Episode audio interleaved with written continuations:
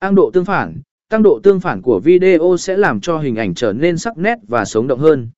Bạn có thể sử dụng các công cụ chỉnh sửa màu sắc như cần chắc, bờ gì tật nét hoặc xạ tủ dạ tỉ hòn để tăng độ tương phản.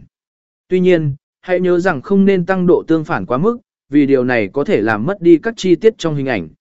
Áp dụng lút, lút, lút talent là các bạn xem trước các hiệu ứng màu sắc đã được chỉnh sửa trước đó.